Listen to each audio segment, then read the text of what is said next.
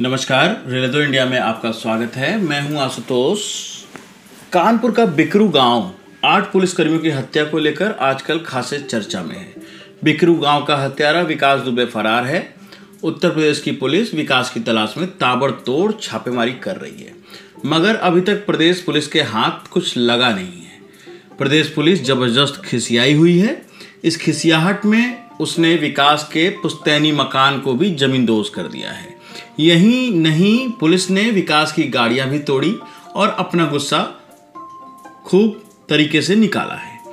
इस कहानी में ट्विस्ट ये है कि पुलिस की मुखबिरी करने का आरोप खुद पुलिस पर ही लग रहा है। चौबेपुर के बड़े दरोगा जी संदेह के घेरे में हैं। एसटीएफ ने उनसे घंटों पूछताछ की है।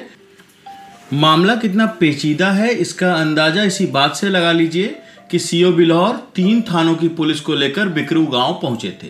विकास दुबे के घर दबिश देने। और विकास को उनकी दबिश की पूरी जानकारी पहले से ही थी। सीओ साहब इस बात से बेखबर थे। आधी रात को जब पुलिस की गाड़ी विकास के गाँव बिकरू पहुँचती है तो उन्हें सामने एक जेसीबी खड़ी मिली, मिलती है। जेसीबी को हटाने के लिए जैसे ही पुलिसकर्मी नीचे उतरते हैं, उनके ऊपर चारों तरफ़ से गोलियों की बौछार शुरू हो जाती है, जिसमें सीओ समेत आठ पुलिसकर्मियों की मौके पर ही मौत हो जाती है।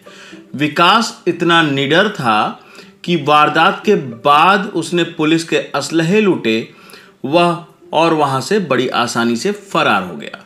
पुलिस हुक्मरानों का मानना है कि विकास नेपाल भागने की फिराक में हो सकता है, मगर सोचने की बात यह है कि तीन थानों की पुलिस के सामने विकास और उसके चंद गुर्गे किस बेखौफ तरीके से हमला करके भागने में कामयाब हो जाते हैं, हम न तो गाँव को सील कर पाए, हम न तो शहर को सील कर पाए और अब हम कयास लगा रहे हैं कि विकास नेपाल भागने की फिराक में हो सकता है।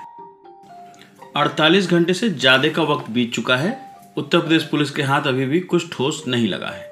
सरकार ने विकास के सिर पर एक लाख रुपए का इनाम घोषित किया और उसके साथियों पर पच्चीस हज़ार रुपए का इनाम तय किया। इतनी बड़ी वारदात कर देने के बाद अब तमाम माध्यमों से यह भी जानकारी मिल रही है कि विकास दुबे का राजनीतिक रसूख अच्छा खासा था। उसे तमाम नेताओं का संरक्षण प्राप्त था तथा नेता नगरी में उसकी अच्छी खासी हनक थी। कई बार माननीयों ने ही उसे पुलिस के चंगुल से बचाया। इसी का नतीजा था कि विकास के ऊपर 60 मुकदमे दर्ज हो चुके थे और इसके बावजूद भी वह शान शौकत से आलिशान ज़िंदगी बिता रहा था। बिकरू गाँव के लोगों का तो यह भी कहना है कि भैया जी चुनाव लड़ने के भी फिराक में थे, लेकिन इस बार मामला थोड़ा गड़बड़ा गया। सरकार ने अब विकास दुबे को पकड़ने के लिए आईबी को भी लगाया है। इंटेलिजेंस ब्यूरो विकास की सुराग रसी कर रही है। आज नहीं तो कल विकास पुलिस के चंगुल में आ ही जाएगा। मगर इसमें सोचने वाली बात यह है कि उन नेताओं का क्या होगा जिन्होंने अब तक विकास को संरक्षण दिया था? क्या सरकार उन नेताओं की भी लिस्ट बनाएगी? क्या सरकार उनके भी घर गिराएगी? या फिर उनके खिलाफ कोई ऐसी कार्यवाही भी करेगी कि ये नेता फिर किसी नए विकास दुबे को पैदा न कर सके?